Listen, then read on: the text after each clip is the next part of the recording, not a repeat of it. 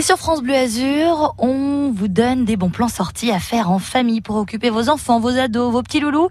Et c'est grâce à vous, Aurore. Vous avez un site récréanis.fr avec plein de bons plans, des tarifs préférentiels. Et là, vous nous proposez un championnat du monde de château de galets. Bah oui, qui a dit qu'on pouvait pas faire de château sur les plages de galets?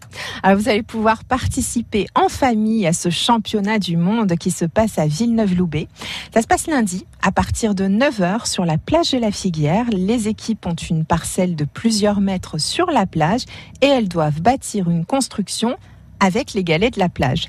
c'est un événement très attendu tous les ans depuis plus de 20 ans parce que c'est un véritable défi technique de construire quelque chose avec des galets. Alors il n'y en a pas deux de la même taille ou de la même forme. Alors pour construire une tour ou un pont, c'est surtout le championnat de l'imagination et de la patience. Mais tous les ans, quand le concours se termine à 17h, eh bien on peut admirer des répliques de monuments en galets. Il y en a qui arrivent à faire la tour Eiffel, le pont du Gard, des châteaux forts et des citadelles en galets.